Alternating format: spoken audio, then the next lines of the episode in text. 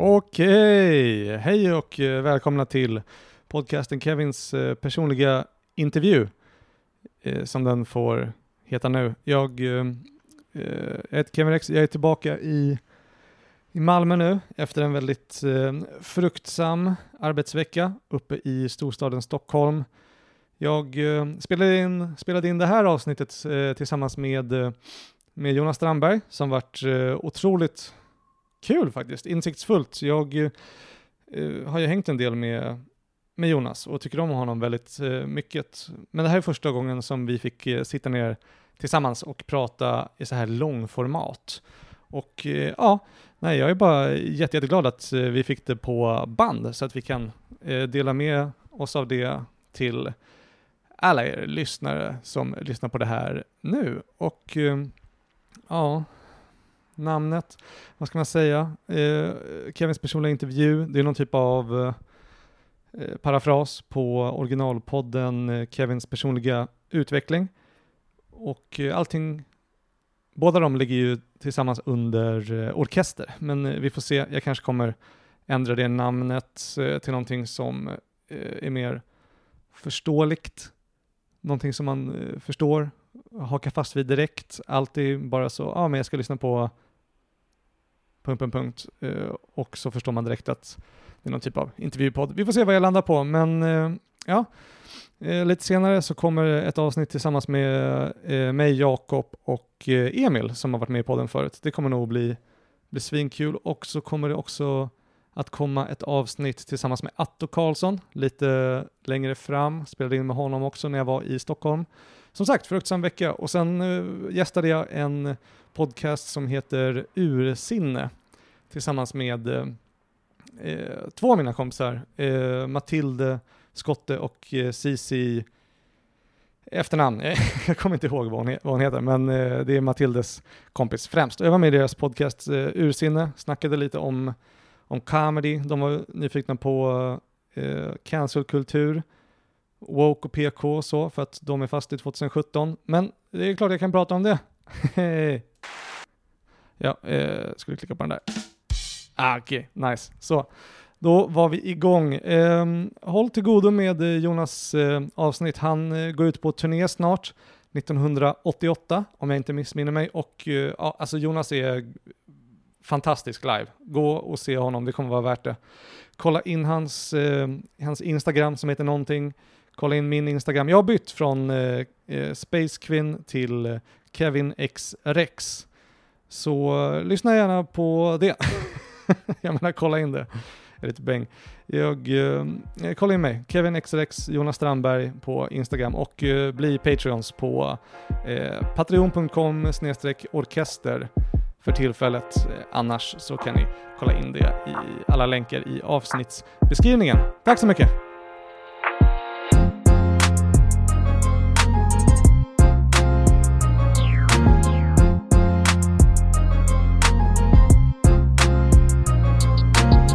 Annars så är det bara jag som sitter och kollar på det. Vilken konstig gimmick det skulle vara Ja. om jag var så, uh, en komiker som bara ville liksom, jag ville bara bli din kompis. Ja, ja. Och så kom jag hit. ingenting, ingenting inkopplat eller sådär. Jag har bara klistrat på alltså, knappar så det ser ut som att det lyser. Jätte, jättekonstigt. Eh, Men det är ändå lite charmen i det tycker jag också. Alltså just det är väl därför man gillar, eller jag gillar stand-up väldigt mycket, att det är där och då liksom. Ja, jag tänker också det. Det är väl lite, um, ja men, jag, jag spelar alltid in allting nästan, liksom, och det är, det är Mm. inte alltid det är optimal kvalitet, men det, jag brukar alltid banda varenda grej nästan på något sätt, så att det är lite Mm. skönt att bara, ja men, det, det flyter ut bara. Det, man måste, men det en, ena lite publiken också på något sätt, att, att Ja. eh, ja men vi som var där var där typ. Exakt. Och det, det är väl den här, hela den här förgängligheten som är Mm. de här buddhistiska mandalas. Ja, Liksom, ja. Man lägger hela livet på, på att göra en mandala. Mm. Och sen så fort den är klar så bara andas man på den och så förstörs den. Ja. Men vad fan, jag tycker det är lite fint ändå. Det är vackert. Ja, det, det är det. man må, jag tror man måste tänka, alltså om man, är, om man har barn så måste man nog tänk, applicera så mycket av det tankesättet Mm. tror jag. Ja, För att det är så mycket, det känns som att det förstör så mycket i ens omgivning. Alltså fysiska Ja, föremål går Ja. sönder i ens omgivning när Ja, man har barn. tiden. inte det något avsnitt av, uh, inte How I Met Your Mother, vad heter den? Den som är bra, Modern Family. Mm. Har du sett mm. den? Ja, lite. För där är ju de uh, gayparet, uh, Mm. Cam och Mitchell, Mm. de, de adopterar ju ett barn. Mm. Och sen, men eftersom att de är gay så älskar de saker, Mm. tydligen. Mm. och då är de så här, går runt hela avsnittet och bara, oh, we never get anything to ourselves, liksom. Vi får aldrig någonting fint. Mm. Och så, då, så bara, men vi köper en soffa. Ja. Och så köper de en fin soffa. Men sen istället för att barnet tar sönder det så är det deras fulla liksom, kompis som bara kräks, kräks överallt. Men jag tänker att man får bara höja allting lite. Alltså man Ja, höjer just allting så här i 30, med 30 centimeter typ, så, så klarar man sig lite längre i alla fall. Man köper sig lite tid bara. Exakt. Men jag tänkte med podden, bara så att du eh, vet, jag, eh, jag, vet, jag tror inte att du kommer säga någonting helt galet. Men om, du, om, det, om det är någonting som du känner inte känns bra så kommer jag garanterat klippa bort det. Okej, ja. Och så också. Så jag är inte här för att sätta dit dig. skönt. Det, det går bra om det hade varit det ändå. Jag bryr mig inte om det. Okej, vad bra. Men bara så att du kan känna dig trygg med det. Tack. Ehm, och jag har eh, eh, bara lite frågor som jag, tänker, som jag faller tillbaka på ifall Mm. eh, jag inte kommer på någonting att säga. Typ. Ja, det är skitbra. Men annars tänker jag att det bara ska vara som ett samtal. Mm. Liksom. Ehm, har du lyssnat på något annat tidigare avsnitt? av Ja, alltså precis när Du vet ens var... varför jag är här? Vad sa du? Eller vet du ens varför jag är här? Ja, jo, men jag, jag lyssnade på, eh, när du startade upp podden, så lyssnade jag på den och tyckte det lät härligt. Det kickade igång ganska, alltså det flöt på bra i början tycker jag. Ja, Alltså, det, alltså från start, det, det, inte i början och sen då. men det, jag tyckte det, det låter ju superkul. Liksom. ja nice. det med Johannes-avsnittet. Mm, precis. Ja, okej, coolt. Ja men nice, då så, då behöver jag inte uppdatera dig så mycket. Nej, Utan det är fine. liksom, vad sa du? Nej, men nej, det, nej, det är fint. Jag, jag liksom eh, knarkar typ poddar. Eh, jag tycker det är, ro, alltså det roligaste som finns typ. Jag lyssnar på poddar hela tiden typ. Ja, Fast ibland på så här, eh, du vet man lyssnar ju poddar på lite olika sätt. Ibland är det för att man Mm. bara är ute på promenerar behöver ha något annat i huvudet. Och Just ibland det. är det för att ja, man, man kanske vill somna. mm. Och så sänker man ner till två pluppar. mm. Och så lägger man den på ja, liksom, nattduksbordet och somnar Mm. till det. ja. Så brukar jag göra med eh, Flashback Forever faktiskt. och den tycker jag är rolig. Alltså, Den är det, det är en rolig podd, men den kommer typ Jo, jag vet varför. Den kommer på typ tisdag. Ja, idag kom den ju Ja. efter lunch någon gång. Så den kommer inte i synk med de andra. Mhm. Och på tisdagar är lite så här dålig podda. Så att Ah, jag, minns, okej. jag brukar alltid ta en tupplur på så här 20 minuter. eh, och då är det ju den senaste podden som är uppe. Så det handlar inte om någon kvalitetsbedömning, utan det är bara, ja, jag måste ha något som bubblar. Det är bara ren chans. Ja, precis. Nice. Annars kan jag ju tipsa om den här, eh, vad heter den? Falling Asleep with Joe Para. Mm. Om, Eh. om du letar efter en sova-podd. Ja, Nu ska inte nice? jag dra ur gängorna. Men ja, den är väldigt nice. Mm. Jag gillar ju Joe Para väldigt mycket också. Mm. Vad, eller vad, vad är, vem är han? Eh, amerikansk stand-up-komiker. Okej. Men han är lite mer eh, fringe liksom. Ja. Eller vad ska man säga? Alterna- al- han, är, han är en alternativ komiker. Ja. Han gör väldigt mycket så. eh, Jag tror han fick sitt stora genomslag med att han eh, gjorde en, H, eller en, ja den plockades upp av HBO till slut i alla fall. Men den hette uh, Joe Para Talks With You. Mm. Han eh, går runt i sin, eh, liksom, jag vet inte om det är hans hemstad, men hemstat i Mm. alla fall i så mid, eh, midwestern USA liksom. Mm. Han bara så, "Åh, nu- idag ska vi prata om frukost. Och Mm. det här är den perfekta frukosten. Mm. och sen får man bara följa med. Det är typ av ett Ah. sitcom, alltså lite Your Enthusiasm, att det är hans universum-grejer liksom. Ja, ja. Med fasta karaktärer och Men de som bor där i byn. det låter ju ganska mysigt ändå. Den är väldigt, väldigt mysig. Ja. Och sen hade den väl något stor viral klipp som heter just Joe Para talks you to sleep. Mm. Som är någon tio minuter när han bara, eh, Får en att somna. ja. Det är ändå eh, det är ett mo- modigt att, vi, att göra den ansträngningen att nischa sig åt det hållet ändå. Mm. Eh, men ja, whatever floats his boat alltså. det är väl asbra. Jag gillar ju mycket John, How to with John Wilson. Det känns som du kan ha sett. Den känner jag faktiskt inte ens till. Det är en HBO-serie typ som eh, om en, ja, en komiker som heter John Wilson. Han är, det är typ en dokumentärserie som han gör i, eh, varje avsnitt heter så här ehm, scaffolding till exempel, så här byggställningar. Och så går, han bor i New York, så han går runt i New York och Mm. Eh, filmar byggställningar och försöker förklara varför finns det så många just här. Jaha, okej. Och sen så hittar han, han tappar alltid tråden, kanske fem, tio minuter in i varje avsnitt och börjar liksom följa något helt annat spår. Eh, så det, det är så mycket, om man är lite så filmnörd, allting, he, varje avsnitt består bara av typ B-roll nästan. Alltså Mm. det som man, när man spelar in en, film eller dokumentär, då behöver man ha lite klippbilder, typ en bil som kör förbi, Mm, lite ja, löv som blåser. Det är bara sådana bilder nästan hela tiden typ. Ah. Och så hans voiceover är så jävla rolig typ. Och, eh, Alltså han är aldrig framför kameran. Eh, nej, precis. Han är alltid Okej. bakom. Det är som att han bara går runt, alltså, typ med en iPhone, liksom, eller en Ja. bra, bättre kamera kanske. Men, Mm. men något avsnitt så är det så här folk som plastar in sina möbler. Mm. Eh, och det är, det är så, så fruktansvärt excentriskt beteende verkligen. Han åker hem till liksom folk som har så här, köpt asdyr, en jättedyr soffa typ. Mm. Och så är den helt inplastad. och de, de ska liksom, den står i hemmet, det är inte så att den är magasinerad och behöver skyddas för liksom påverkan. Den, den är en möbel som används. Alla barn har flyttat hemifrån. Ja.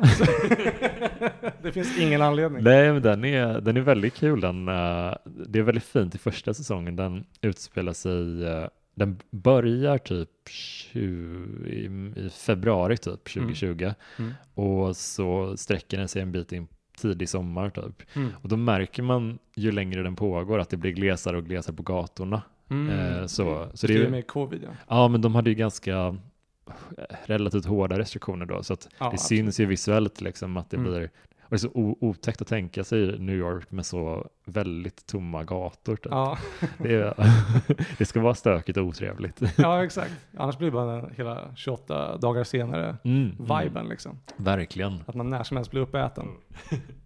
Mm. Men den är, den är skitbra. Vad- vad heter den, sa du? Eh, How to with to. John Wilson och då heter de eh, så här How to make small talk eller How Mm. to ja, någonting, sådana grejer. Mm. Och, ja, men det är väldigt eh, lite hypnotisk uh, comedy nästan. Ja. Det är lite, lite ändå paradoxalt för att det ska ju vara kul. Mm. Men, och det är kul, man skrattar till högt flera gånger. Men det är också så här att man bara vaggas in i hans uh, rytm. På något, ja, det är väldigt kul. Ja, vad coolt. Ja, men det låter väldigt likt Joe Mm. Pera. Han har också en väldigt eh, unik uh, rytm, Ja, eller cadence. Mm. Kadens, som det heter på svenska. ja, ja. Det låter som en militär rang. ja men det låter, låter bra. Ja.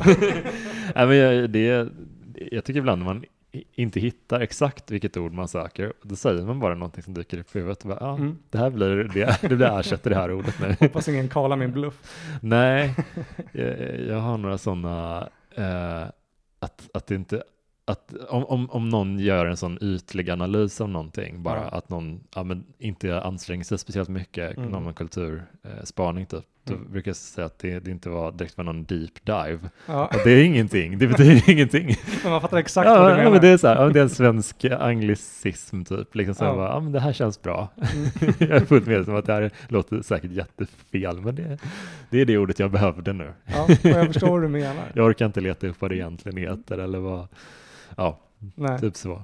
jag, jag kommer börja använda det nu också. Mm. Jag tyckte det var, det var vad perfekt. härligt. Och jag har inget bättre. Det är ju ofta det att man bara, nej, jag hittar inget alternativ. Bra nog. det får funka. Duger i strid. Ja. Eh, jag, jag tänkte på det, jag försökte komma på på vägen hit eh, eh, när jag eh, upptäckte dig för första gången. Mm. För jag, jag, jag tycker att jag har haft dig som en, jag drar mig för att säga ledstjärna, men du har ändå funnits som någon typ av en, en etablerad komiker liksom, i scenen sen innan jag eh, eh, dykt upp. Och eh, jag tycker att du skriver liksom skitbra skämt. Mm, tack. Och eh, speciellt eftersom du kör den one-liner-stilen Mm. så har det varit, jag tyckte att det är så himla perfekt eh, liksom, sätt att eh, komma in i stand-up. Ja, men du har ju också väldigt effektiva, så tydliga skämt liksom. Jag försöker Ja, liksom, det är superkul tycker jag. Det tycker jag är- också. Det är mitt ro... det är diskmaskinen. Nej, det är den typ, att nu bara, nu slängs, stängs eftervärmen av. Jaha, ugnen. Ja, nej, eh, va- kaffe, kaffebryggaren. Ja, faktiskt, Oj. den är skitkonstig. Ja, det där var otrevligt. Ja, det är som bara, hörru, nu, nu är det för sent snart. Det är typ så. Nej, men eh, det är ju typ, det är så roligt att skriva sådana skämt. Det, Ja. det är alltid, oavsett tänker jag så här, om man går igenom lite olika faser så faller det alltid tillbaka på det. På något Mm. sätt att den, det sättet att tänka kring, om man håller på med comedy, Mm. så faller det lite tillbaka på det alltid tycker jag. Just det. Sen man försöker vara mer berättande i sin stil, då konstrueras ändå berättandet genom de här små pusselbitarna. Mm. Men vi, vi sprang ju på varandra tror jag på Big Ben ganska mycket för några år sedan. Ja, var det där Eh, i början på pandemin eller mitt i? Ja, precis i början tror jag. Ja. För då var det bara Big Ben bara körde ju på det. Ja, det känns ju som att det var, vem var det som sa det, att, att Big Ben måste vara en sån cop bar? Att det är därför de inte slår till på dem. Ja just, det jag vet inte vem som har sagt. Men, Det, det var någon som hade någon sån teori Teori, om varför, ja. varför de, det var ju alla andra körde ju hårt på restriktionerna. mm. Big Ben bara gasade. det var ganska kul. Bonderud egentligen är en undercover cop. Ja. Men det, det var kul. Men det, det var lite, då var ni ju ett gäng som började typ samtidigt Ja. nästan kändes det som. Jag började samtidigt som David Asp. Ja, Och sen eh, bondade vi väl med Viktor Elsnitz. ja men ehm, August Rydell också kanske va? August Rydell var där också väldigt Ja. ofta. Och Isak Palm, Just det. vet jag. Men eh, Rydell och Palm, de hade varit i gamet några år i alla fall, Okej. när vi kom in. Mm. Eh, jag tror att Palm, han är väl två eller tre år eh, längre in än mig. Och samma sak med Rydell. Okej, men du och Asp är typ årsbarn liksom? Ja, ja vi började en, en månad ifrån varandra. Ja, gud vad kul. Det, det där tycker jag säger så mycket mer om vilka man hänger mycket med Mm. än vad man ligger åldersmässigt. Typ sådär. Ja, gud ja. Det är så här, ja men class of 2017 typ. Det Just blir den stämningen lite Mm. kring, ja men för, just för att scenen ser ut på ett visst sätt när man börjar tillsammans. Det kanske är en, en strömning som pågår just då som Exakt. oavsett om man har olika stilar så påverkar det ändå alla lite så. Ja, absolut. Och speciellt Ja. på Big Ben liksom. Mm. Det kan ju verkligen bli ett sånt himla, eller det blir en, ett hopkok liksom. Och Gud, det är väl ja. på något sätt, vad ska man säga, eh, det som är kärnan av Stockholms comedy Mm. På många sätt. Liksom. Ja men det är ju faktiskt det. Alltså, det, det är väldigt roligt att se hur det där förändras när man, jag pratade med Simon Gärdenfors, komikern, om det för ett Mm. tag sedan, att, att han är ju väldigt duktig på att gigga mycket och regelbundet och sådär. Jag Mm. drar mig lite för det i perioder och typ så här, att gå till exempel till Big Ben kan vara lite motigt ibland Mm. eh, för mig för att jag vet inte hur många där som man kommer känna för att det Ja, känns som att det, det, det börjar alltid nya, eh, nya människor i, i så här sjok lite. De, Ja, gud, när, man märker att det här är fyra nya komiker som jag Ja. aldrig har.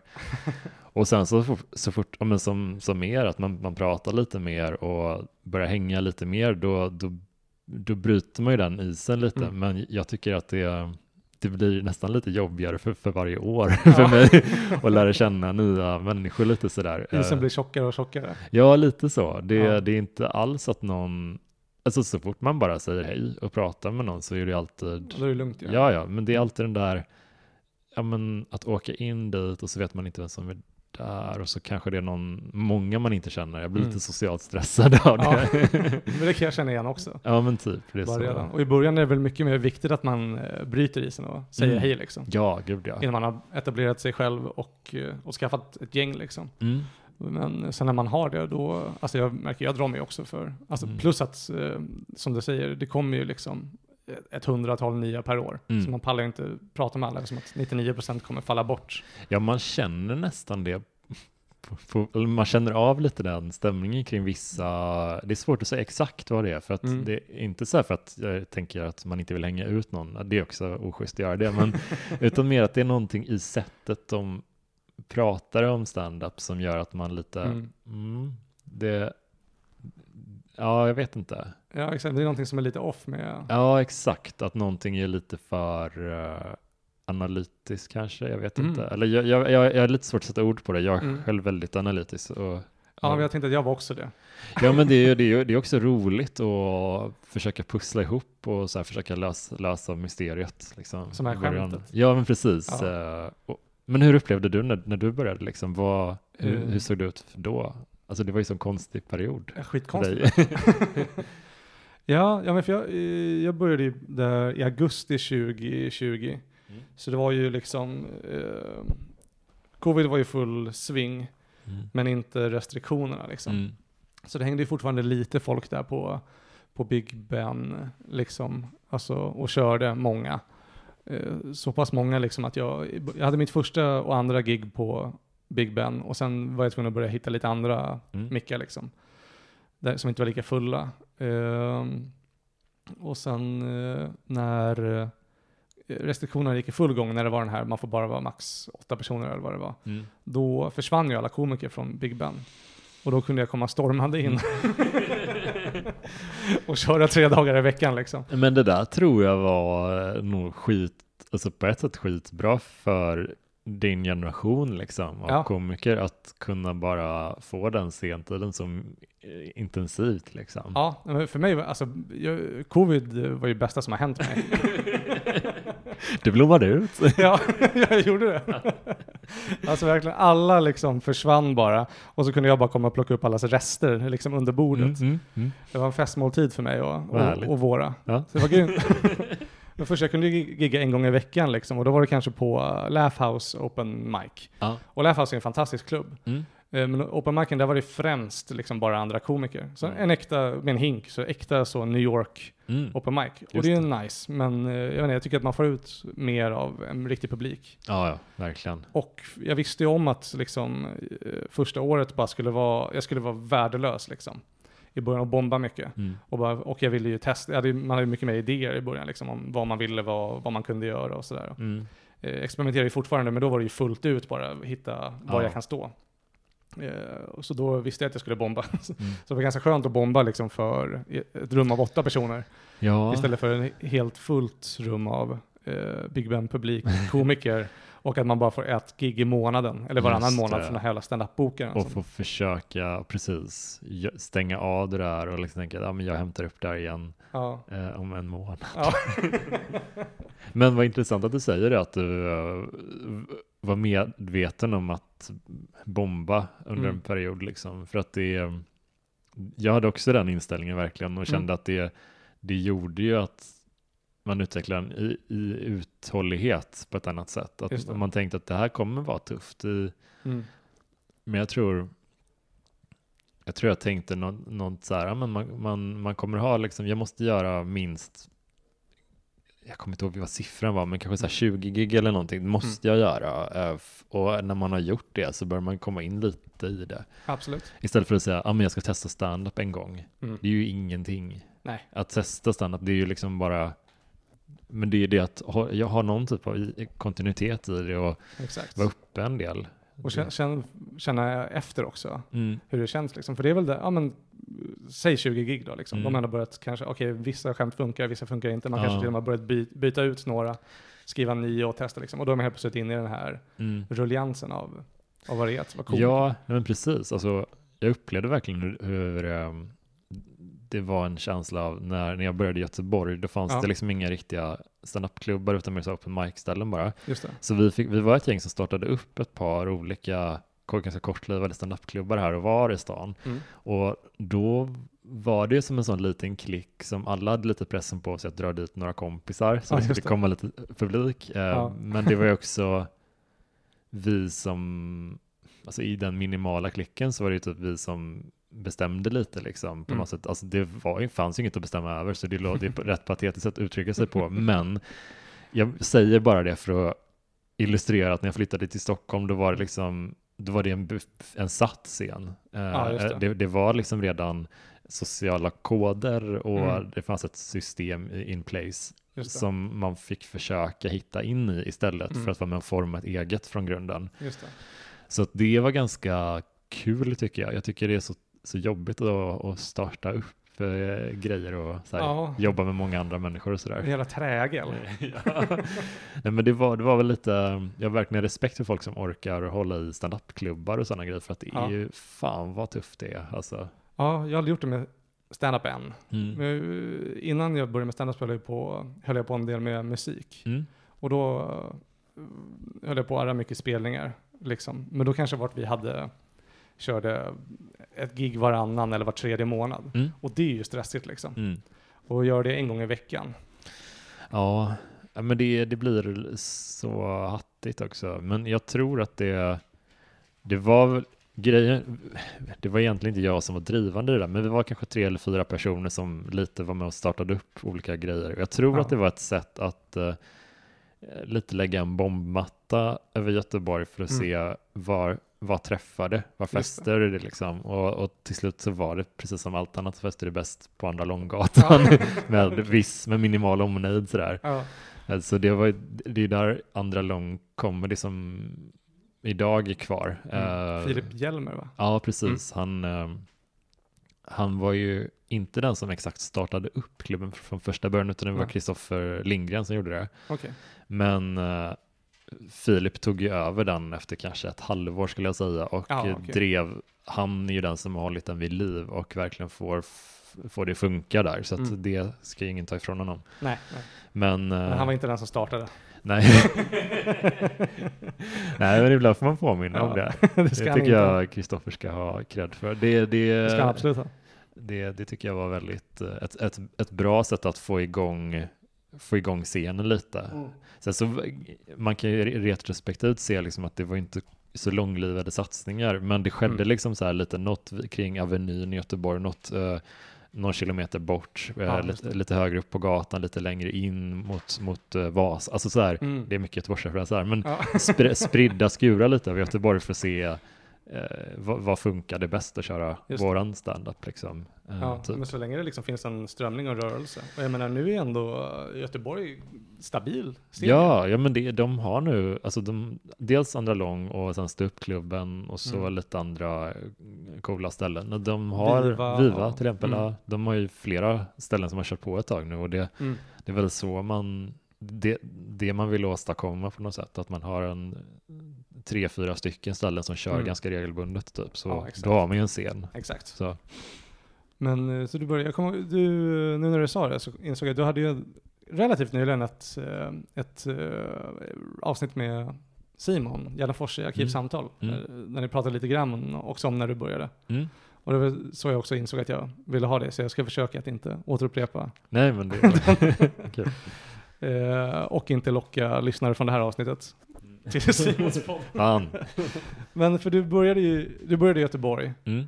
eh, så mycket minns jag. Mm. Och, eh, men körde du den eh, one-liner-stilen som du kör nu också då? Ehm, ja, alltså något, se någon prototyp på det kanske. Alltså Ja. det var väldigt mycket mera, eh, alltså det var ju typ en pose nästan då, fast mer så här, Mm. ehm, det, det var inte så här bara för att det skulle vara en pose, utan det var ju verkligen så att för mig att koncentrera mig på vad jag skulle säga typ. Så, Mm. och hade ingen scenvana och eh, ville verkligen komma ihåg skämten så då, Mm. då blir man ju extremt stel Ja. i kroppen. Så att det var väl lite att det bara blev så och sen eh, tyckte jag om mycket att ha väldigt färgglada, roliga kläder så då blev det liksom en diskrepans mellan Mm. utstrålningen, energin och vad man, hur man såg ut liksom. Just det. Eh, Du kör den här, du kör ändå den lite så awkward Ja, stilen. ja men precis. Alltså, ja, men, ja, jag, jag tror jag klädde mig lite som jag gjorde när jag tyckte om att gå ut på klubbar i Göteborg och spelningar i Göteborg. Mm. Men hade ju verkligen inte alls den Energi. energin, utan det var ju bara att jag var jättenervös hela tiden. Liksom. Just det. Men, eh, men det var jätte, det var ju kul så. Det var ju också en sån, jag tror jag upplevde lite som en 25-årskris, för jag var 25 när jag började. Mm. Eh, Och jag hade inget som jag tyckte var kul eller kändes betydelsefullt då och alls, utan bara hade tagit slut med mitt ex, kommer jag ihåg. eh, Och det var lite, det, det, var inte det, jag ska inte säga, för det var, hon gjorde slut. Jag ska Mm. inte säga att det var för en specifik anledning, för det, det, jag kan tala för henne, men Mm. jag upplevde lite som att det kanske var att jag inte hade någon riktig riktning. Ja, att det kändes som att jag bara, ja du vet, Flöt. driftade med och inte var speciellt akt, proaktiv Ja. i någonting. och det, det, om, om det var så, så var det en helt korrekt iakttagelse. så att det, det är ju inget eh, alls så. Men jag, det- Jag fattar, jag har också eh, varit i exakt samma situation med mm, eh, ex-flickvänner. ja, Liksom att man efteråt bara, ah, jag låg ju bara hemma och käkade chips. ja. Liksom. Men man förstår ändå det. Jag tycker att det, det är intressant hur man säger, nu har det gått tio år sedan dess, så att det var ju Just väldigt lång tid, men det är intressant tycker jag att, att fundera på hur, hur ledsen man var då Mm. versus hur förstående man är för, för typ både henne och mig Mm. nu. Jag, det känns ändå väldigt skönt på något sätt att man inte är en sån som går och grämer sig över sånt väldigt långt i efterhand, utan, eller tycker illa om någon som man har jag har lite svårt att eh, förstå den grejen, om det inte har hänt något riktigt dramatiskt sådär såklart. Ja. Att man kan tycka så illa, vissa gör ju det, att pratar ju väldigt dåligt om personer man har varit Mm. tillsammans med. Jag bara, men okej, ni är inte ihop nu, men du, hur kan du hata den här människan så här Ja. mycket? Det känns ju, jag fattade typ inte riktigt. Speciellt efter liksom sett över tid. Alltså, men jag, jag tänkte på det nu, bara, vad, alltså, om någon skulle vara ot- nu, nu har inte någon varit otrogen mot mig, Mm. som jag känner till. Mm. Men eh, till och med det känner jag efter några år skulle kunna alltså blekna. Ja, alltså det är ju väldigt få grejer som är i härdiga på det sättet, Ja. alltså känslomässigt. Men, Men det som skulle hänga kvar det är väl om någon mördade någon. ja, men det skulle liksom. vara svårt att smälta och acceptera. Men det är nästan där min gräns Ja, går. ja, men ja, jag tror faktiskt det också. Det, det är inte så, det krävs ganska mycket för att man ska hålla, i en, hålla en grudge mot någon. Ja. Men, men jag tror bara att det, jag letade i ett år nästan efter någonting att göra bara Ja. och försökte, eh, inte aktivt utan det var mycket så festande också och, och Ja. planer på att resa och man vet, funderar, ska jag börja med det här, plugga det här Just eller det. byta jobb eller flytta? Backpacka i Asien. Ja, och så var det jag och min kompis Alex och vi var båda ganska så här, jag tror vi var lite codependent av varandra för att Mm. båda var lagda åt sättet att man gillade att smida planer och, och ha lite Mm. drömmar. Men det var ingen som var speciellt aktiv i, det. i det, utan vi var bara så här, vi gick mest ut och festade på eh, jazzhuset Ja. väldigt ofta eh, och var ganska fattiga så vi hade med sådana här petflaskor med vitt vin, typ, sådana små du vet som man kunde lägga i byxfickorna. Eh, knappt lulliga av. Ja, det är verkligen riktigt uh, fattigt var det, men eh, det var kul också. Ja, men det är äventyr. Nej, men sen så var vi, det var någon kväll som vi gick på ett ställe ehm, som hade stand-up en, en gång i månaden tror jag. Och jag tror att det var då som Kristoffer Triumf skulle, han hade kört Värvet en kort period och skulle Mm. han, han körde stand-up för en massa år sedan och då skulle han köra på det stället. Mm. Så vi gick dit och kollade typ och då tyckte jag det såg ganska, eller väldigt kul ut. Jag hade inte tänkt att stand-up kunde vara på det sättet typ Mm. sådär och på en liten pub och en världens minsta scen verkligen så här. Hade du eh, eh, lyssnat eller haft intresse för stand-up innan det? Då? Eh, ja men teoretiskt typ, tror jag. Att jag tyckte det, ja, men att jag gillade liksom att ha, jag lyssnade på den här, um, eh, jo dels till slut kommer någon att skratta Mm. eh, och sen eh, alla mina kamrater som den hette då, Mm. ja, och nu. Just det. Och sådana grejer liksom, Och lite amerikanska, ja men sån, det var Mm. intressant att höra om den världen typ. Vad sa du? Men det var intressant att höra om den uh, världen, just det, det. universumet liksom. Mm. Men, men jag tror att det var då som Kristoffer Lindgren, som jag nämnde tidigare, han uppträdde också på den kvällen och vi eh, hade inte träffats på många år, men vi hade haft lite så här kontakt när vi var, vi var yngre och spelade mycket tv-spel. Mm. Så då var jag lite överraskad att, aha, har du börjat med stand-up typ? Och Mm. så sa han, ja men jag håller på att starta upp en ny klubb här på Andra Långgatan och vi tänkte köra, eh, om du vill så kan du komma och köra typ. Ja, nice. Så, så då blev det liksom att jag en månad ungefär senare körde mitt första och mitt andra gig på samma kväll på olika, alltså bara det var ett Ja, stenkast bort typ så. Just det, du sprang mellan två ja. Ja, nej, men så det, det var lite så det började bara och sen nice. tickade på typ. Eh, Men då, du känns som en som skulle förbereda sig väldigt mycket liksom. Satt du och skrev frenetiskt. Ja, men jättemycket. Fast det, var, Ja. det var ju bara tre minuter i början för mig liksom. Så att Ja. det var inte så mycket att förbereda. Men det var, jag, skrev ju väl, jag skrev väldigt, väldigt mycket text bara för att få ner alla idéer och sådär. Mm. Hade du Eh. skrivit innan då? Eller var det någonting som du plockade upp? ja, men lite så här längre, eller bloggtexter och sådana grejer. Ja. Fast jag tror att jag läste lite dem ibland och så tänkte jag att ja, men det här är ju typ lite, lite kul. Mm. lite, eller lite finurligt typ. Men det, det saknar alltid en sån riktig skärpa liksom som bara Mm. snärtade till. Och, och det irri- irriterade mig att jag alltid, det enda jag kunde var olika sätt att komma undan Just det. Eh, lite Mm. olika genvägar typ. Ja, Textmässigt. Så jag ville lära mig det och skriva kul tror jag. Just det, skriva punchlines. Ja men exakt, och Ja. bara ta hem, ta hem en text Mm. typ. Och det var väl det som var ursprungsavsikten tror jag, att lära mig Okej. skriva skarpare typ. Och, Mm. och att det då, att du uppträder med sin text, det är också ett sätt att bara stresstesta den liksom. Ja, så det var väl lite så från början att jag ville bara skriva åt andra egentligen Mm. och okej. bli bra på det. Men sen så ja, jag har inte någon riktig, riktigt sug för det längre typ. Liksom, att Nej. hålla på och spökskriva och sådär. Men det, det, det, det, är också, det är en marknad liksom. Ja. Om man inte har jättekoll på standup, det, det är ju ett sätt att försörja sig till viss del. Men det är väl inte så många spökskrivare, eller folk som an- använder spökskrivare på sina liveshower? Det är väl mest typ Ja, alltså, i tv? ja, men ibland så tror jag folk eh, ja, men vi behöver inte namnge den personen, men jag vet att det finns en person som har nästan hela sin soloshow spökskriven. Ja, okej. Eh, och, och det är så här, eh, det är så här halv, halvkänd svensk komiker och jag tycker det är lite så där, det är klart att man, man kan ta in en kompis som Mm. kan kolla lite på skämten och se lite på strukturen eller Absolut. men att ta någon från grunden Ja. som, vad är det du själv tar till bordet då liksom? Det, det Ja. lite, Men det är bara karaoke då liksom. ja, jävla coverband. det är lite fattigt kan jag tycka. Lite. det är ingenting sådär som, ja, då, då undrar jag lite vad det är man tycker är roligt med standup. Ja. Eh, Om man lyfter bort en sån otroligt stor del av det bara. Nej, Det, det handlar ju också om att växa i det där liksom. Att, eller det, det ty, Mm. tycker jag liksom. För mig att bara säga, okej hur, hur rolig kan jag bli? Hur skarpt kan jag skriva liksom? Mm. ja. Och kan man öva upp den färdigheten? Mm. Men om man helt väljer bort det, då handlar det ju bara om att man gillar applåder. Ja. ja, jag tänker att det är ju också en så stor fördel att skriva en äh, skämt helt själv och framföra dem helt själv för att man har ju maximal kontroll Mm. över resultatet då. Man kan ju välja bort en formulering eller byta ett eller ha ett annat sätt i sitt kroppsspråk eller Mm.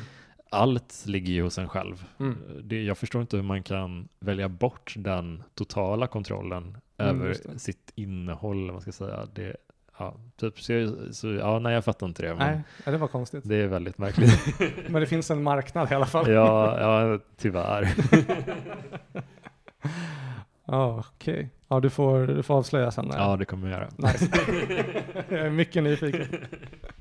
Det är ändå också någonting som är återkommande. Att, eh, och jag hör själv eh, in i den här kategorin, men att eh, stand-upare är såna jävla skvallerkärringar. Mm, mm. Jag älskar att skvallra. Ja, jag med. Det är så roligt. Jag älskar att bara sitta inne på kunskap om människor. ja, men alltså, det Han är sån och hon gör det. Ja, men det, det, det är ju väldigt roligt faktiskt. Man kan ju man, förs- man tänker kanske ibland att man håller sig lite för fin för det, men det är ju väldigt roligt. Ja, det är det. Är väldigt kul.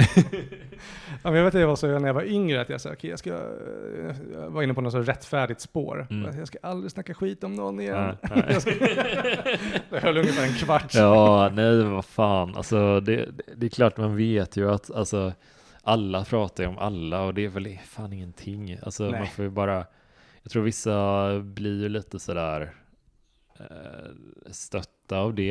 Eh, Mm. Och det kan, jag tror att det, det bottnar ju inte så mycket i i att någon pratar skit då tänker jag. Jag tänker att man i grunden känner ett utanförskap i så fall. Ja. Att man typ så här, och det kan ju vara en, en grej, men, men alltså om man är lite trygg i sig själv och har kompisar som man vet eh, alltså, gillar att umgås Mm. med, då behöver man ju inte bli ledsen över att någon pratar skit. Vem bryr sig liksom? Det är, Nej, nej exakt. Och, så här, det, det är klart att det finns saker att snacka skit om. Liksom. ja. Vem tror man att man är? Man Ja. bara, Inga brister.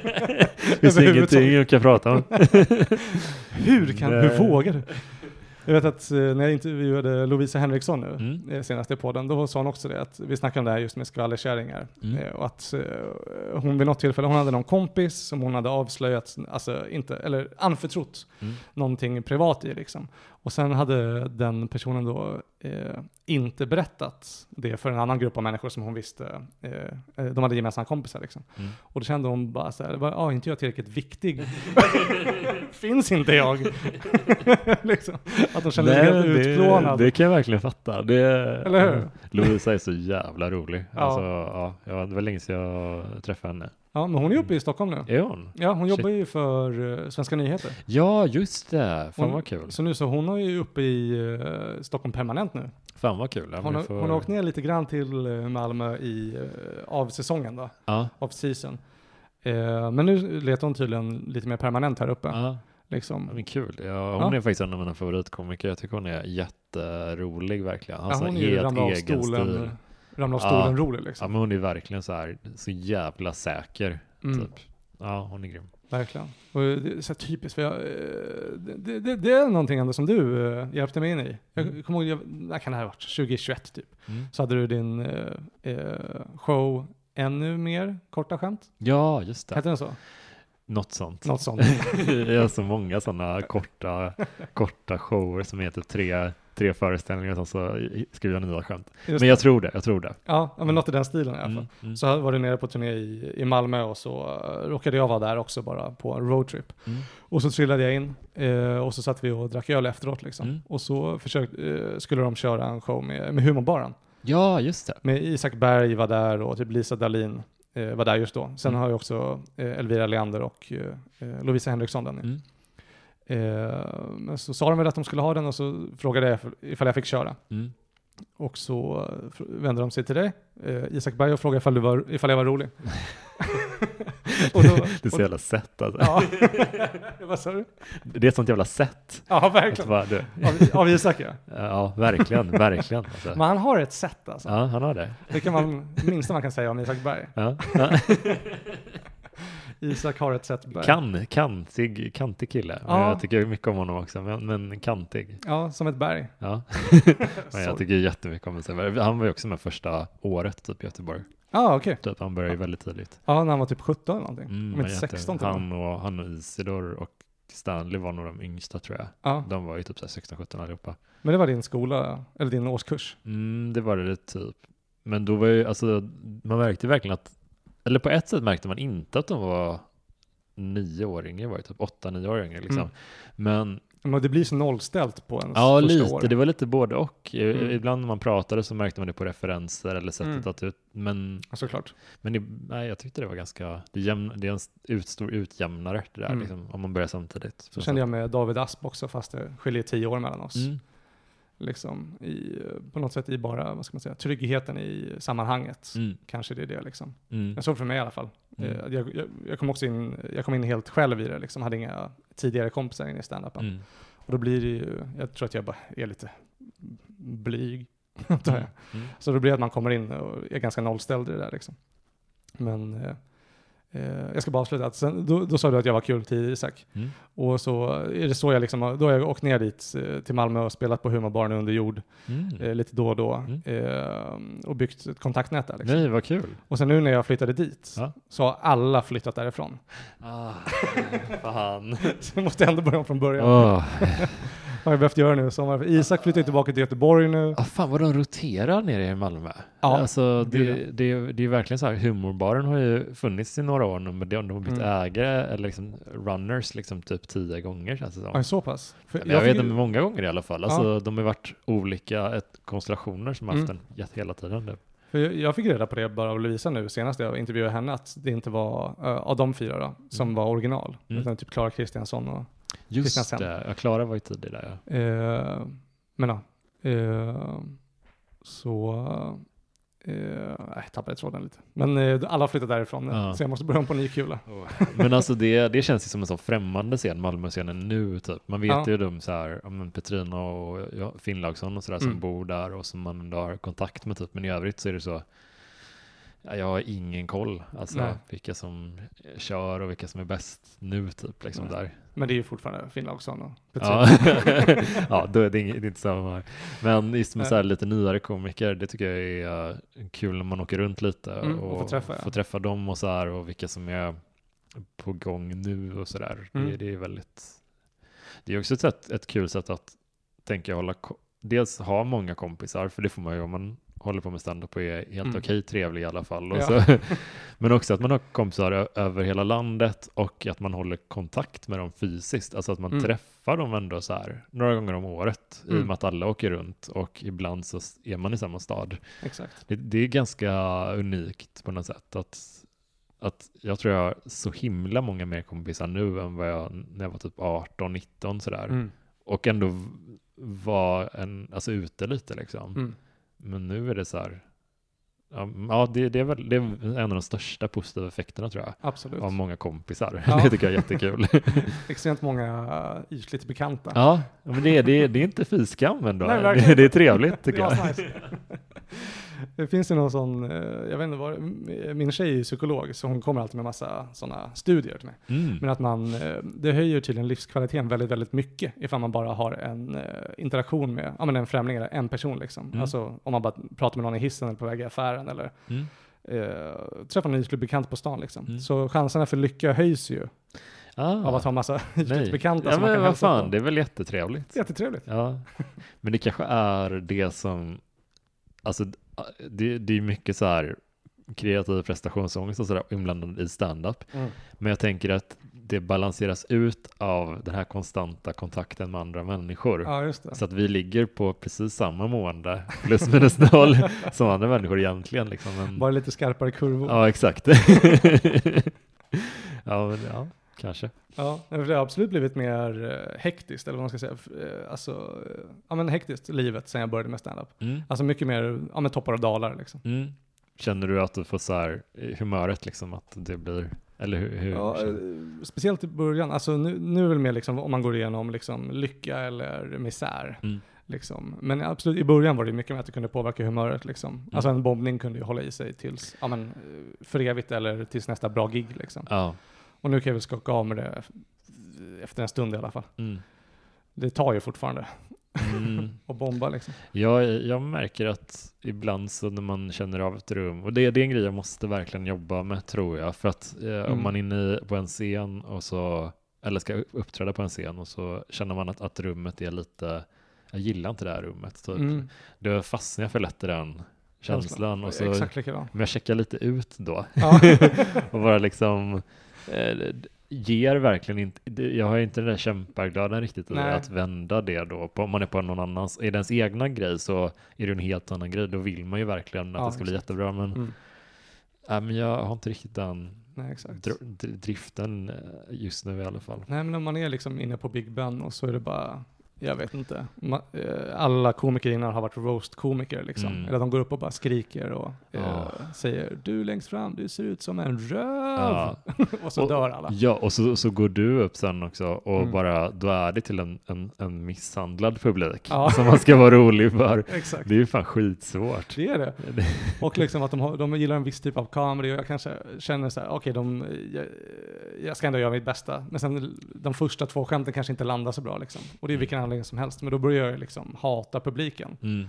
på ett annat sätt. Mm, ja, ja, jag Och som du säger, att, ja men checkar ut och bara så här, ah men whatever liksom. Jag, jag gör mina fem minuter men sen går jag bara av liksom. Ja, alltså. Jag har inte heller det där i mig. Men jag håller med, jag tycker egentligen så, det där är nog lite olika skolor kanske, men jag tycker typ att det, alltså om publiken vill ha kul så får de också lite Yeah. anstränga sig Ja, ja. ändå liksom, eller i alla fall vara öppna, de är inte ansträngda, de kan bara vara öppna för att Mm. ha kul, inte, inte, inte vara slutna typ. Exakt. Men annars blir de ju bara liksom en, en, en tråkig tjej man har sex med. Ja. som bara, du får inte med att komma. Ja. Man bara, men vad, ska du inte försöka komma också? Ja, alltså faktiskt. Det är lite ditt ansvar också. Ja, men jag, jag tycker lite det faktiskt, att publiken på vissa klubbar har ju så här en tendens att vara lite mer så här, ja men Big Ben är lite så kan jag känna ibland, att, Mm. att det, nu är det ju inte riktigt en gratisklubb längre, men, men det har varit var det i många år i alla fall. Mm. Och då känner jag lite att ändå när publik, att de, publiken ändå är förväntan så här, ja men Ja. okej, får se vad vi har här då. Just det. Ja men dansa för mig apa. Ja, lite Liksom. så. Du har inte betalat nästan någonting för att komma in. Hur kan du ha några förväntningar överhuvudtaget? Och speciellt när det var en gratisklubb också. Ja, Alltså det måste det ju vara. Men, eh, men jag tänker också lite, alltså sådär, det beror ju på lite vad man har för ambitioner med stand-up också, har jag landat i lite. mm. Att för förut var, eh, nu har jag slutat med det, men förut kunde jag alltså, få, få sånt agg att jag liksom skällde ut publiken. Mm. Och det är ju lite fittigt, eller var fittigt av mig liksom. Ja, ja, nej, men jag fattar känslan. Eh, men, eh, alltså, så nu går jag upp och bara gör mitt gig och sen bara det gick inte så bra, men någon annan kanske, jag behöver inte förstöra rummet i alla fall. Mm, mm. liksom. Det är minst det jag kan göra. Eh, men eh, att jag också säger, okej men de gillar inte mig, men jag kanske inte, alltså jag har inte, min ambition är inte att vara Johan Glans liksom. Nej. Jag försöker inte sälja ut Globen, jag försöker inte liksom underhålla gamla tanter.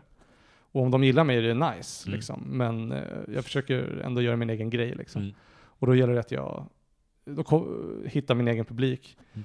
Och då kommer inte alla gilla mig. Liksom. Nej. Och det är okej. Ja men verkligen, och det, det är väl en jättesund inställning. Alltså, jag tror det är det som skiljer den, våra generationer lite från de Mm. som kom innan sådär. Att det, Ja. det har historiskt i Sverige funnits en, en, en eh, vilja att vara så massivt bred som möjligt och jag Mm. känner ibland att det kan slipa ner komiker lite grann. Ja, gud, det tar ju bort alla kanter. Ja, och ibland så blir det ju verkligen eh, ett eh, lyckat resultat om man tittar, ser till att det, det Mm. blir en bra karriär av det. Så Mm. det är ju verkligen, ja men det betalar sig ibland också. Mm. Det är när det inte betalar sig som Mm. jag tycker det är lite så här, ja men gud, du har gjort allt det här, du har slipat bort alla Ja. kanter, men det har ändå inte. För ingenting. det är ju det värsta när någon Ja. har, man, man kan ju man kan ju köpa på något sätt när det går lite, om någon kväll går lite tufft för någon som är lite avig i sitt sätt. Typ. Mm. Men om det är någon som verkligen anstränger sig för att vara en, en trevlig och mjuk person och, och det går skitdåligt, då Går liksom- mer smärtsamt på något Ja, sätt. någon som går upp på knäna. Ja, ber om ursäkt direkt. Förlåt, snälla. ja, då är det lite coolare med någon som går upp och spottar lite. Ja, men exakt. Och, och tar en, en risk lite så. Ja, ja men det är alltid, man gör ju inte stand-up för att det är enkelt liksom. Nej. Heller. Då hade ju alla gjort det. Men, men sen var det väl också lite mer förutsättningar för comedy, ja men där i de tidigare generationerna. Mm. Att enda sättet in var ju liksom att vara med på, vad heter det, ja men Norra Brunn, Mm. den tidiga, eller Parlamentet liksom. Just det. Och då var man ju tvungen att bli någon, eh, eh, ja men, eh, ja men Johan Glans eller liksom de här lite mer Just det. enklare, eller lättsmälta Mm. komikerna. Och jag, nu, jag, jag tycker att Johan Glans är fantastisk liksom. Ja, ja, han Han- är skitbra. Men den, den stilen är ju tråkig. Jo, men ja, faktiskt just för att det kanske inte riktigt är nästan en stil. Eller jag vet inte. Det, eller jag vet inte, det, det är så svårt att definiera det lite för att han är ju den enda som gör det bra på det sättet tycker jag. Mm. Som är så som han är. Mm. Alla, alla imitatörer har liksom inte riktigt tagit det hela vägen. Nej. Så, Men de glömde bort att vara Mm. roliga. ja, faktiskt. Men, eh, men jag får fråga, du, för eh, i början du sa att du ändå hade lite mer den stilen, eh, alltså mot one-liner-hållet liksom. Mm. Och den har du hållit i. Men eh, hade du några liksom, eh, vad ska man säga, influenser innan du började? Eller plockade du upp det intuitivt? Att det skulle vara kort? Um, För nu vet jag att du gillar till exempel typ Mitch Hedberg och Mm. Dimitri Martin. Ja, precis. Ja, men de var mina, uh, särskilt i början så var Dimitri Martin min en jättestor favorit. Jag tyckte han var Mm. otroligt kul och eh, han var med i den här eh, What the fuck med Mark Maron vid något Mm. tillfälle och då ty tyckte jag var jättespännande när man såg att han äntligen fick vara med där. Och, Mm. Men jag tyckte han var cool och han var nog mer en inspirationskälla i början Mm. eh, än vad Mitch var. Men Mm. Mitch Hedberg tycker jag också, också är otroligt bra. Men är, ingen av dem är någon som jag lyssnar på eller tittar på eh, längre faktiskt. Men deras grund, grundinfluenserna finns nog kvar jät, jättemycket tror jag. Mm. Men, men jag tror att eh, just nu så tycker jag nästan mer om, om så här typ Jim Gaffigan tycker jag är jätte, han är, Mm. han är väldigt bred men också har också en, en skavighet Ja, hos sig som jag tycker jättemycket om. Och Ja. pratar om sådana grejer som jag tycker är kul att både prata och skriva om och sådär. Mm. Som, Min Gaffigan, han är lite mer, eh, han ser ut lite som en gris och ett troll i ansiktet, eller hur? ja men han är ju, han ser ju ut som en, han ser ju väldigt svensk ut på ett sätt egentligen, Ja, som, en svensk pappa. Han styvfarsa. Ja, ja faktiskt. Nej, men lite så. Men sen tycker jag eh, i övrigt så här comedy-wise så min, min bästa känsla kring om man har en Mm. idé nu är typ att eh, eh, det, det är när man kän- ser en Jo, men typ som exempel, jag var i, eh, i Ådalen och skulle på en litteraturfestival med min, Mm. min Stephen King-podd och Mm. då skulle åka båt till en restaurang och på den, det var en sån liten båt som var fem personer fick plats kanske i. Mhm. Och då satt det liksom en ganska liten lapp fast klistertejpad bara på insidan där, där det stod ett Mm. swish och så stod det ett nummer bara. Mhm. Eh, och det var skrivet med så här lite tunn blyertspenna så det var knappt läsbart. Men då, då tog, jag vet inte varför, jag tog en bild på den lilla swish-lappen och den där grådisiga bakgrunden och bara fick en sån magkänsla att den här bilden ger mig någonting som är så jävla svindlande deppigt och mörkt. Och, och den Mm. känslan tycker jag är rolig att försöka formulera på ett sätt Mm. s- som det blir, som det blir kul. Liksom. Mm. Att, att man beskriver en deppig tillvaro typ, Mm. i, i sitt liv. Typ så här att, att man gillar att bada badkar men man har aldrig badskum hemma så det är alltid sånt helt genomskinligt vatten. Såna, alltså, det är sådana små grejer som gör att det bara, det finns någonting här som är, det är jättedeppigt men det är också någonting som, Mm. det händer någonting. Hittar man rätt vinkel så är det väldigt, väldigt roligt. Ja, men den här, den här minimala ansatsen att ta hand om sig själv, men man har inte riktigt tagit det hela vägen. Jag tycker det är väldigt kul och det är ju det är lite abstrakt, men det, det är ganska, det är alltid det som får mig att tycka att någonting är ro, som roligast, att, att se, Mm.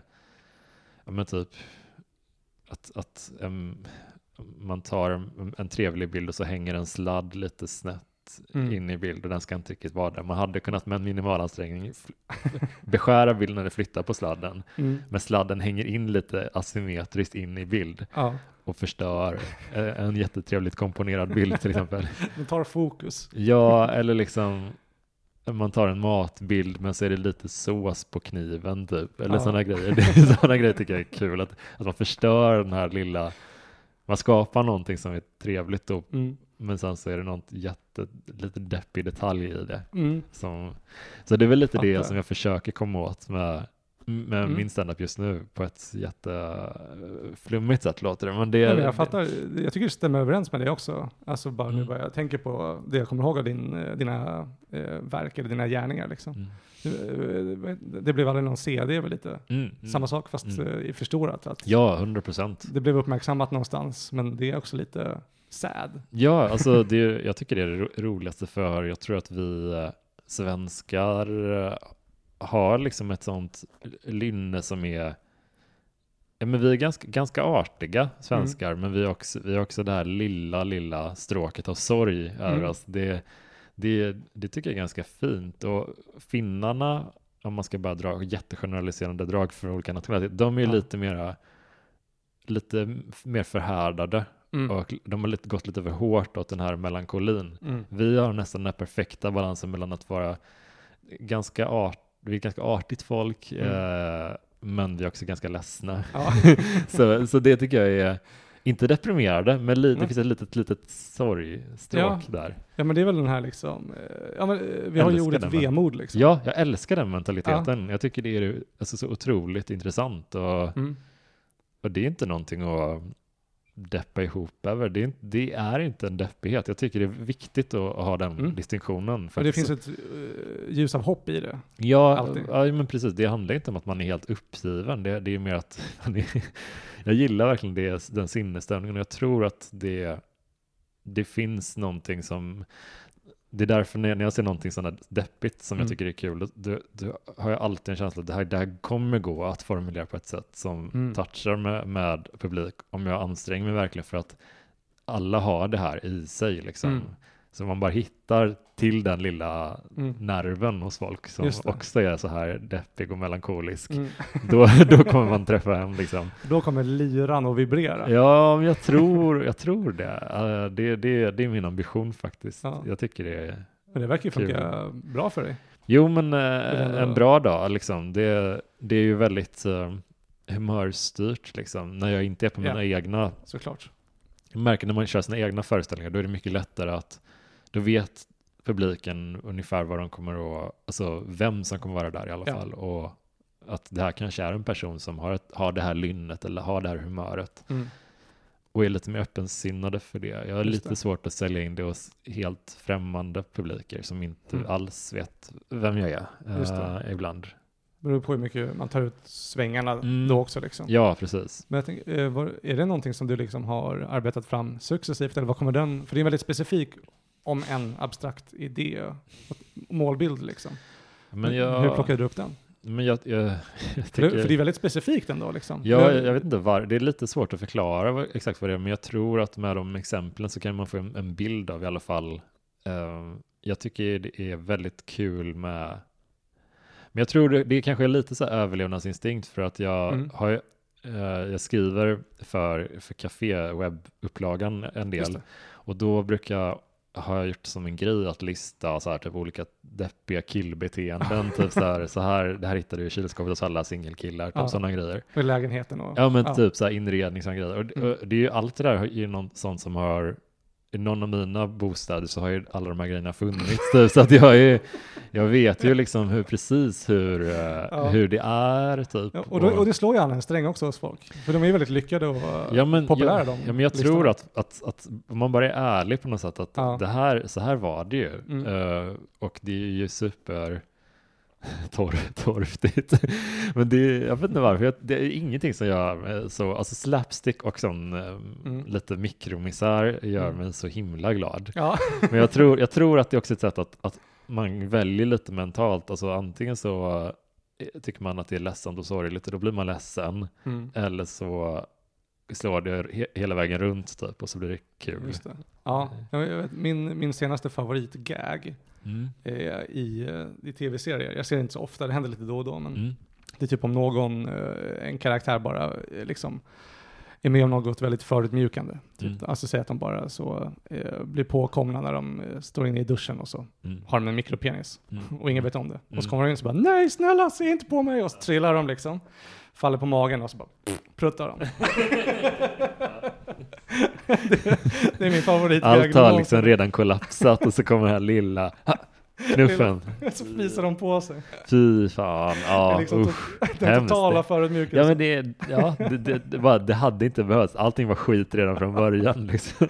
den, den hemska, hemska sanningen har kommit fram. Faller på ansiktet och så kommer en liten fis också. Fy fan, ja vidrigt. Och det är det roligaste jag vet just nu. Ja men jag, jag kan se det, jag kan se det. Men, ja, men det var, eh, det var, jag måste ändå säga, det, du beskriver det på ett väldigt vackert sätt. Jag har aldrig liksom reflekterat över att det är just det du, eh, att, du, att det är det du träffar och det som nog antag, antagligen drar mig in i, i din sfär också. Den här vemodigheten liksom, eller just det här perspektivet på eh, det, eh, det roliga i det, i det sorgliga liksom. Mm. Men eh, jag tyckte det var, det var fan inspirerande att höra. Vad kul. Det var, det var riktigt vackert verkligen. Jag tycker du, för jobb, du jobbar ju ganska mycket med, för som du säger, det är lite abstrakt och vad ska man säga, lite, eh, det finns ett skimmer i det på det sättet att när jag ser det framför mig så är det som att jag ser en idé eh, under vattenytan, liksom, eller ser ljus Mm. genom vattenytan, att det inte är superklart. Ja.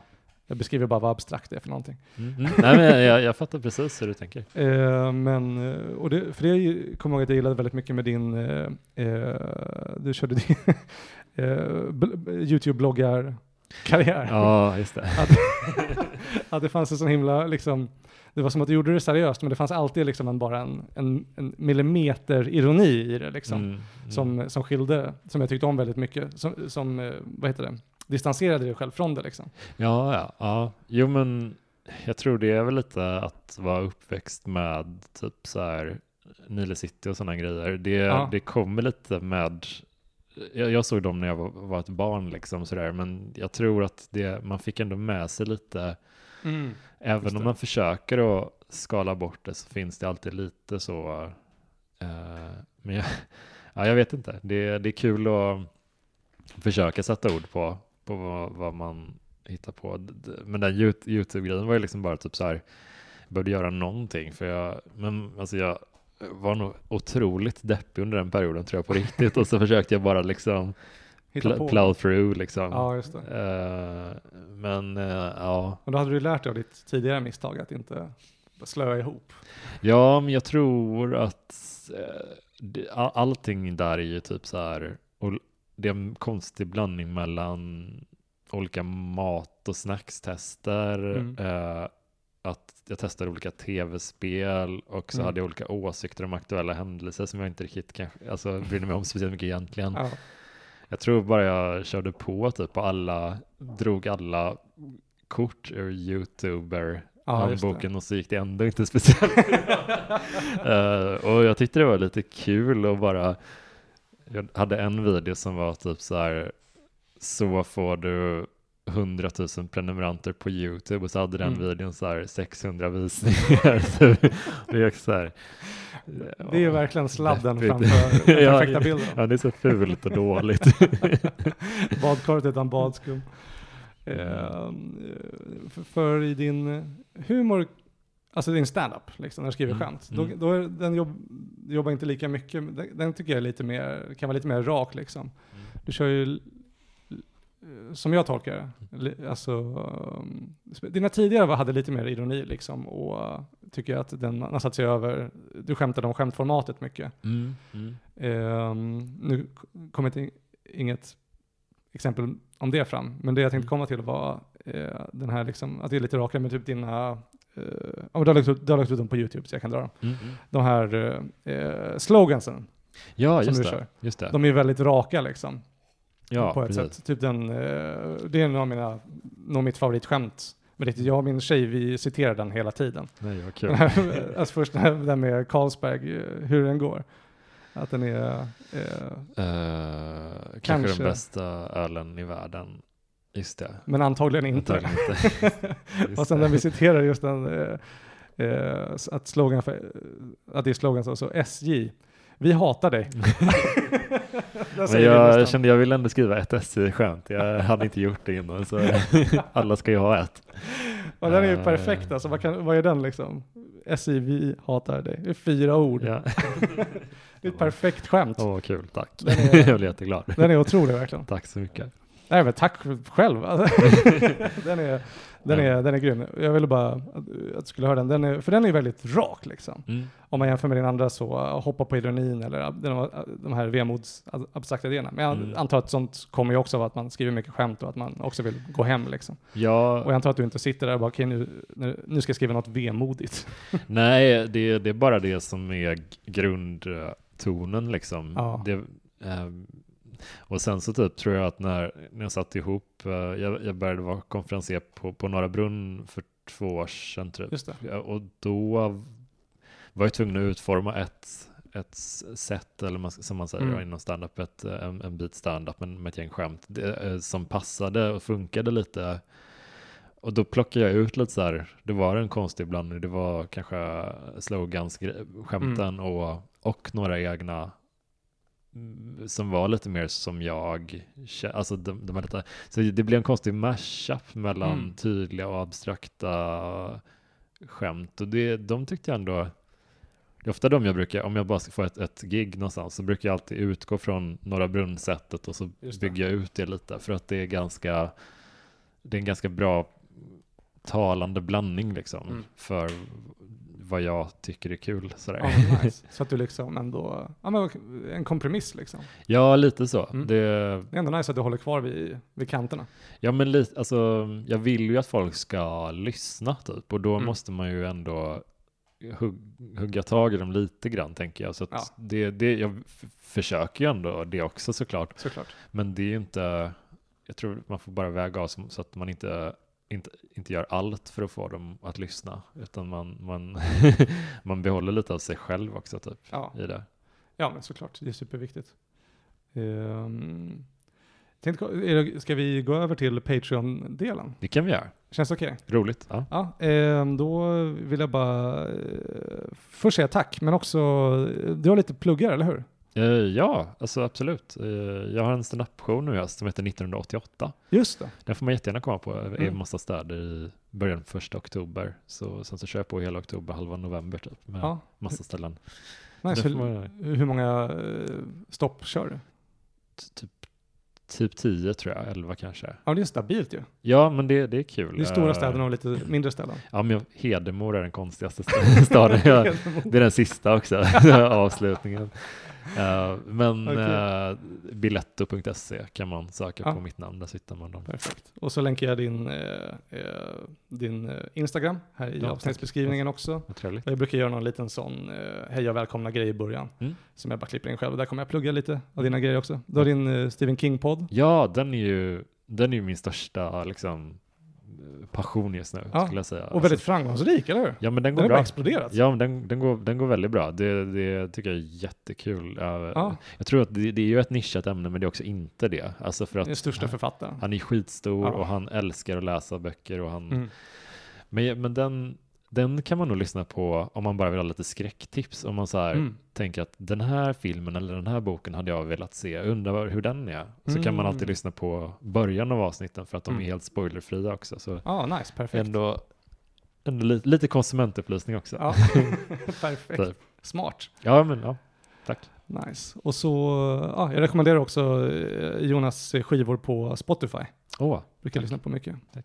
Tänkte säga, det, var, det var så jag upptäckte Dimitri Martin via Mm. för du har gjort någon eh, så jätterolig stand-up tror jag att ja, en ja, spellista heter det, på din artistsida. ja, precis. Så lyssnade jag på den någon gång när jag lyssnade på dina skivor, som för övrigt är jättebra.